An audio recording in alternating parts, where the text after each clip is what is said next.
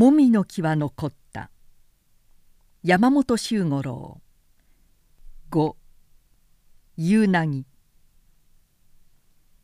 表情役の会議は思いがけなく揉めてそれから4日も続けて開かれた。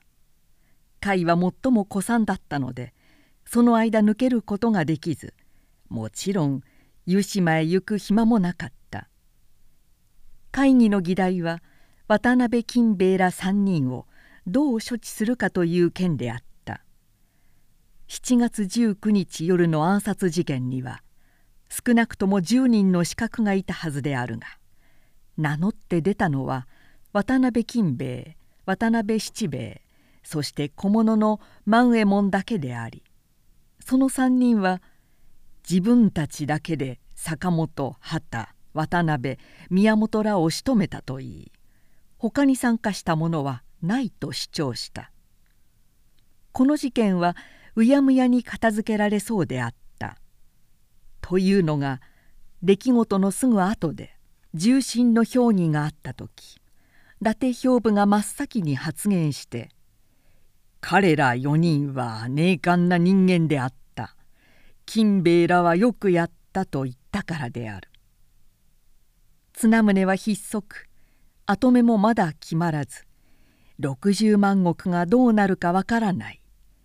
今は全般が一心同体となってあらゆることを堪忍し謹慎これ務めて幕命を待つ時である。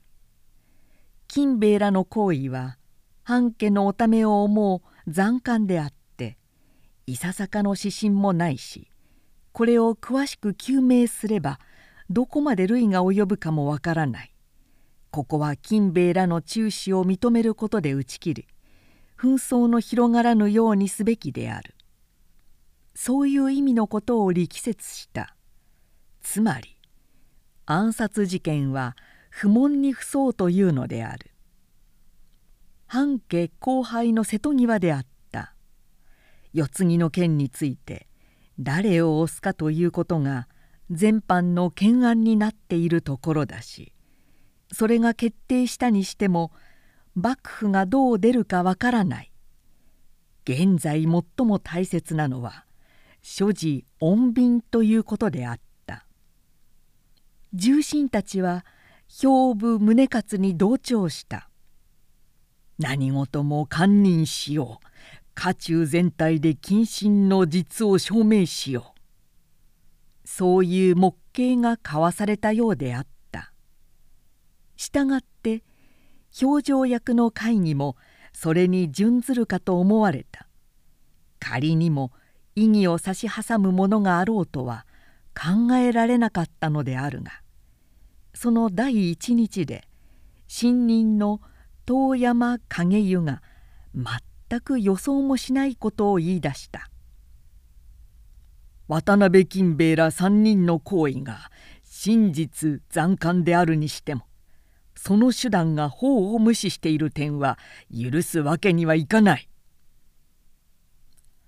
影湯はそう言った。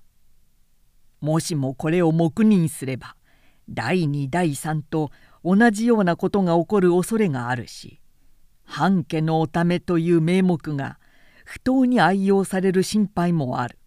これはぜひ審問にかけてはっきりと裁きをすべきだと思う。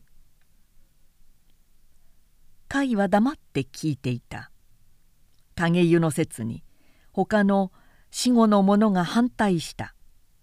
根拠のはっきりした反対ではなく重臣たちの意向を盾に取ったもので伊達家の不沈とか大事の前の生事とか全て穏便になどという当たり障りのない言葉を述べるだけであった。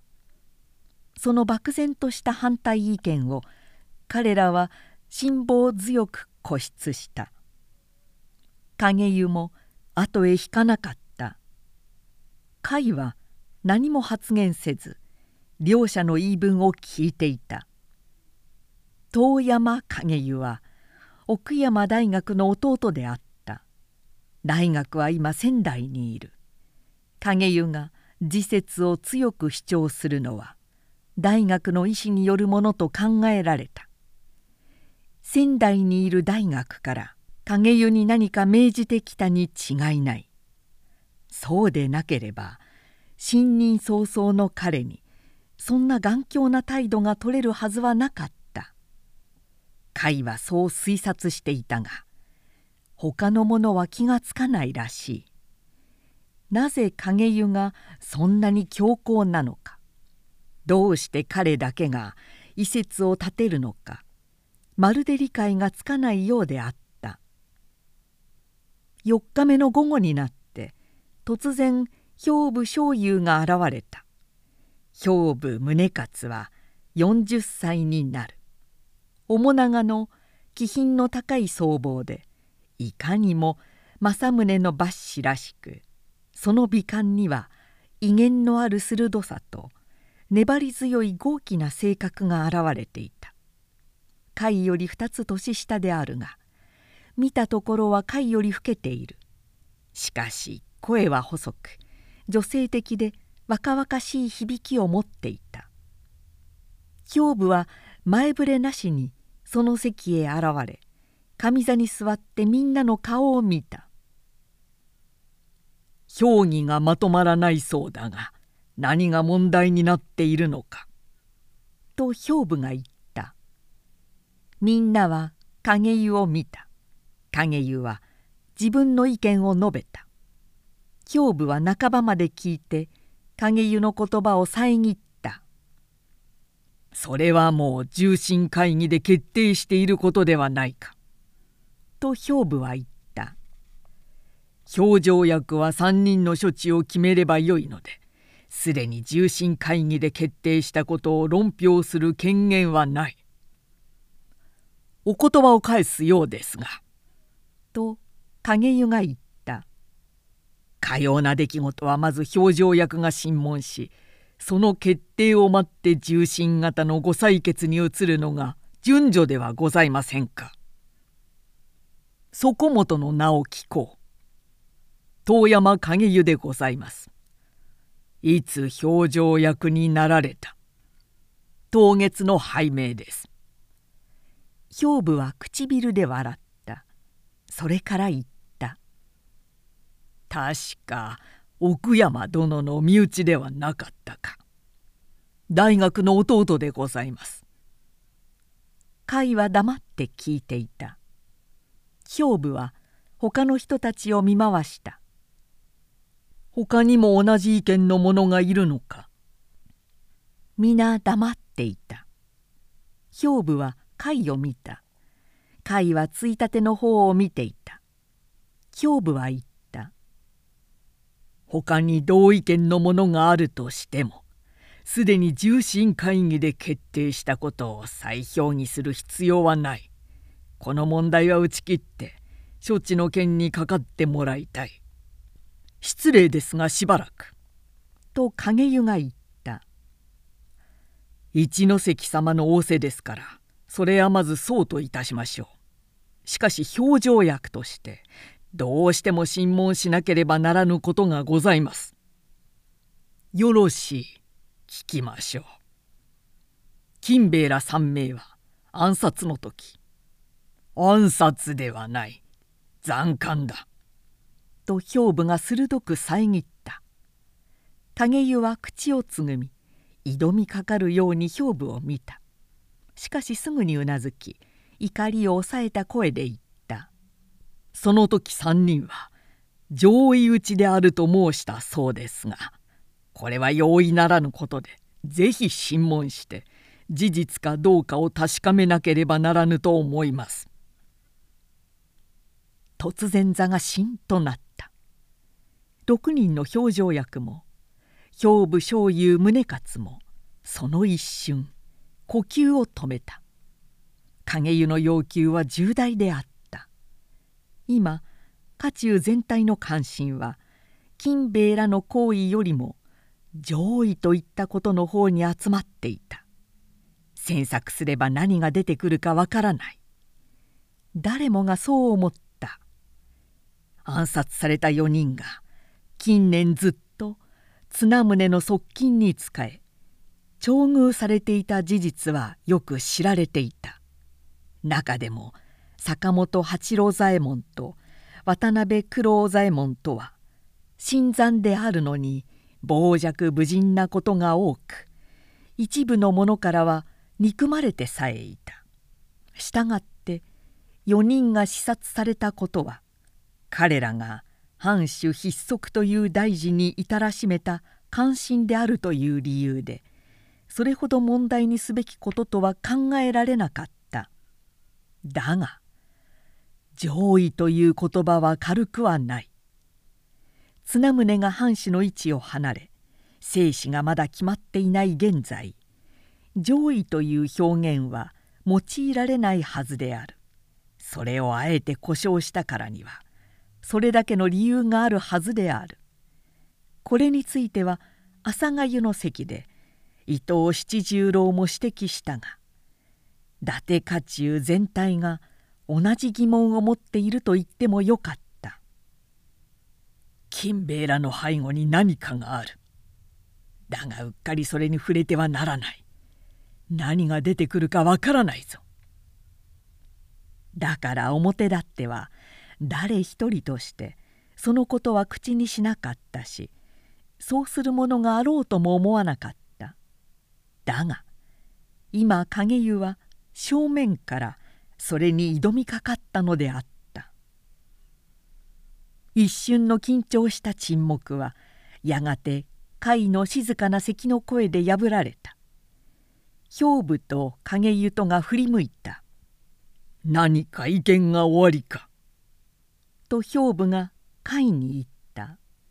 甲斐は「いや」と言ってもう一度咳をした。兵部は影湯を見た「ぜひ」というのだな「そうです」と影湯は言った「私は新任ですが表情役として彼らの審問を求めます」「よかろう」と兵部は言った「いいだろう。すぐにここへ呼んで調べるがいい。必要なら万右衛門とかいう小物も呼べ。両人だけで十分です」甲斐は黙って兵部の冷ややかな長老するような声と影湯の年にも似合わず彼はもう36七であった。無気に興奮した声と聞いていた。渡辺金兵衛と渡辺七兵衛が呼び出されてきた。同姓ではあるが親族関係はない。金兵衛は25歳七兵衛は27歳どちらも小物頭を務めていた。2人は縁側に座った。押し込め中なので両者とも無腰であり酒焼きもひげも伸びていた。それで全体に憔悴して見えたが肩を張って短座した姿勢やきっと額を上げた顔つきには公然とした息が現れていた。影湯は自分が尋問に当たっていいかと甲斐に聞いた。甲斐は他の5人の意向を聞いてから「よろしい」と答えた。影湯は兵部を見た「うん。俺も立ち会おう」と兵部は言った「俺は伊達一門分家として審問を聞く」影湯は兵部に礼をし座を進めて尋問を始めた。午後の強い日光が深いひさしを滑って縁側の端に照りつけていた仕切り塀を回した坪庭には高さ一畳ばかりの牧の木が5本あって庭の白く乾いたギラギラする裸の土の上へ染めたように黒く影を落としていた。甲斐はその黒い木陰を眺めていた両玄院へ行かなければならない彼はそう思っ旗の子供たちが今朝着いたはずだ。それから湯島へも。彼はまたそうも思った。だが律は何で出てきたのだろう。彼は審問には興味がないようであった。少なくともその態度はそのように見えた。兵部の目はそれとなくそういう貝の様子を絶えず伺っていたが貝はそれにさえ気づかない風であった。坪庭の巻で胞子ゼミが鳴き出した。胞子ゼミの金属的な声は表情書いっぱいに甲高く反響し渡辺金兵衛はちょっと答弁の出花をくじかれたようであった「どうした?」と影湯が促した「はっきり言え。紛らわしい返答は許さんぞ」「お答え申します」と金兵衛が言った「上位を戦勝いたしましたことは申し訳ございません。またそれはどなたの指図でもなく私の一存でしたことですがそうするより他に致し方がなかったのです。なぜだ？私どもはかの4人を討ち取るつもりでした。4人だけ討ち取ればよいので他に不必要な死傷者は出したくなかったのです。兵部の顔を何かがさっとかすめた。それは安堵の色のようでもあり称賛の色のようでもあったそれでと影湯が言った「まだ申し上げるのですか」と金兵衛が反問した。影湯はなお言った「他に死傷者を出したくなかったから」というだけではわからない。もっと具体的に申してみろ。しかし現に。金兵衛はちょっと言葉を切った。影湯の頭が悪いのか。それともわざとくどく言うのか。どちらにしても馬鹿げている。といったような目つきをした「現にご承知の通り」と金兵衛は続けた「4人のほかには1人のけが人もありませんでした」「上位」という一言に衣服したのです。もし上位と申さなかったとしたら彼らにも荷重がおり中には切って出るものがあったでしょう。自然に他にも死傷者が出ずには済まなかったと思います。良い思案だ良い思案だ。と兵部が言った。まるで何か飛び去るものを慌てて捕まえでもするようなひどく請求な言い方であった。甲斐はそっと目をつむった。上位の戦勝は咎めなければならないが残艦という大事を決行するのにそれだけの用意をしたのはあっぱれだ。申す通りもし上位討ちの一言がなかったらもっと多く不要の死傷者が出たに相違ない。その心がけはあっぱれだ。世の一存ではあるが褒めてやるぞ。影湯は言った。では戦勝したことは事実なのだな。それはもう分かっている。と兵部が言った。戦勝を咎めるよりそこまで思案した点を取り上げてやらなければなるまい。同時にもう一つの大事なことがある。こう言って兵部は会を見た。これはいずれ重臣会議にも出るであろう。まず表情色の意見を聞いておきたいのだが」と兵部は言った「それは切られた関心4名の遺族のことだ。坂本には敬類なし。黒左衛門にはそばめが一人で。これも放逐すれば済むであろう。だが畑与右衛門には子が二人おり宮本又一には妻と弟があるという。表情色でもこれらの処置は考えておるであろうがもしあったら今聞いておきたいと思う。しかしそれは。と影湯が言った。4人の者が関心であったという確かな証拠が認められてからのことではないでしょうか。確かな証拠だと。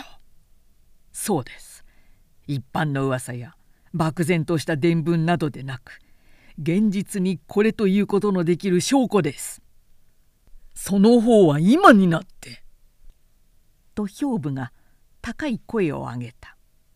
すると初めて甲斐が静かに口を切った「遠山殿まず」と彼は影湯を抑えた。それから兵部の方を見ていった「これはまだ評議にはかけておりませんが。旗のせがれは6歳の幼年。娘は13歳とか申しましたが私の一存でせがれは出家させることにし姉をつけてとりあえず両言院へ使わしました。なるほど姉をつけてか。一時に父母を失って哀れでもあれまだ6歳では寺方でも迷惑でございましょう。8歳になるまでと思って一緒に使わしました。甲斐は膝の上で扇子を開いたが別に風を入れるでもなく半ば開いたまま膝に置いて続けた。宮本の遺族は国元へ押し込め旗の娘も弟が8歳になりましたら国元のいずれかへ長預けということにしたらいかがと思います。もちろん評議の上でなければ分かりませんけれども。うんうん兵部はじっと貝を見たそれで表情色の意向もほぼ推察がつくようだが関心の遺族に対する処理としては少し緩いようではないか。そうでございましょうか。と甲斐は言った。私はまた厳しすぎるかと思いますが。兵部の目が光ったもし必要ならあの夜金兵衛ら3名が親と一緒に仕留めたでございましょうそういたさなかったのは家族まで切る必要がないと認めたからだと思います金兵衛と七兵衛は目を伏せた「分かった」と兵部が言っその旨を覚えておこう。いらぬ席へ押しかけたようであるが分家の身としてやむを得なかったのだ。許せ。そして兵部は間もなく座を立った。6人の表情役は座ったまま挨拶をした。遠山景湯はまだ憤懣が収まらないと見え肩肘を張ってむっと膨れていた。甲斐は兵部と一緒に立ち一緒に廊下を歩いていった「どうも困ったことができまして」と歩きながら甲斐が言った兵部は「うん」と言った兵部は他のことを考えていたらしい甲斐はそしらぬ顔つきでまたつぶやくように言った宇田川町のお屋敷へお願いに上がろうと思っていたのです。兵部は振り向いた。甲斐は続けて言った。他にお願いする方もありませんので。何をそんなに？と兵部はじっと甲斐の表情を見た。船岡殿ともある者が何をそんなに困っておられるのか。お力を貸していただけましょうか。影湯のことか。それもありますが。甲斐は微笑した。すると両の方に一筋ずつ縦に深いしわが刻まれ目が柔らかく細められてどんな人間をも引きつけずには置かないような温かい魅力のある表情になった。それもありますが」と甲斐は言った「実は国元から妻が出てきたのです」私にも知らせずどうやら藩庁にも届けずに来た模様でまことに当惑いたしました。それはそれは。兵部の顔に「しまった」とでも言いたげなものが現れた。線を越された。という感じで現れるとすぐに消えたがそれはいかにもはっきりと彼の心の内部を表しているように見えたそのくらいのことで船岡殿がお困りとも思われないが。と兵部は言った「この私にできることならお役に立ちましょう。こなた様以外にはお願いできません。無届け出府のことをよろしくお頼み申します。いいでしょう。まことに女というものには手を焼きます。いかにも。と兵部は皮肉に言ったことに船岡殿はなこれはお言葉でございます。聞いておるぞ。私は人がいいものですから。と甲斐は言った他人の艶ごとまでかぶせられるようでいつもよく迷惑をいたします。さもあろうさもあろう。兵部はちょっと声を上げて笑った。甲斐は甲斐で微笑していた。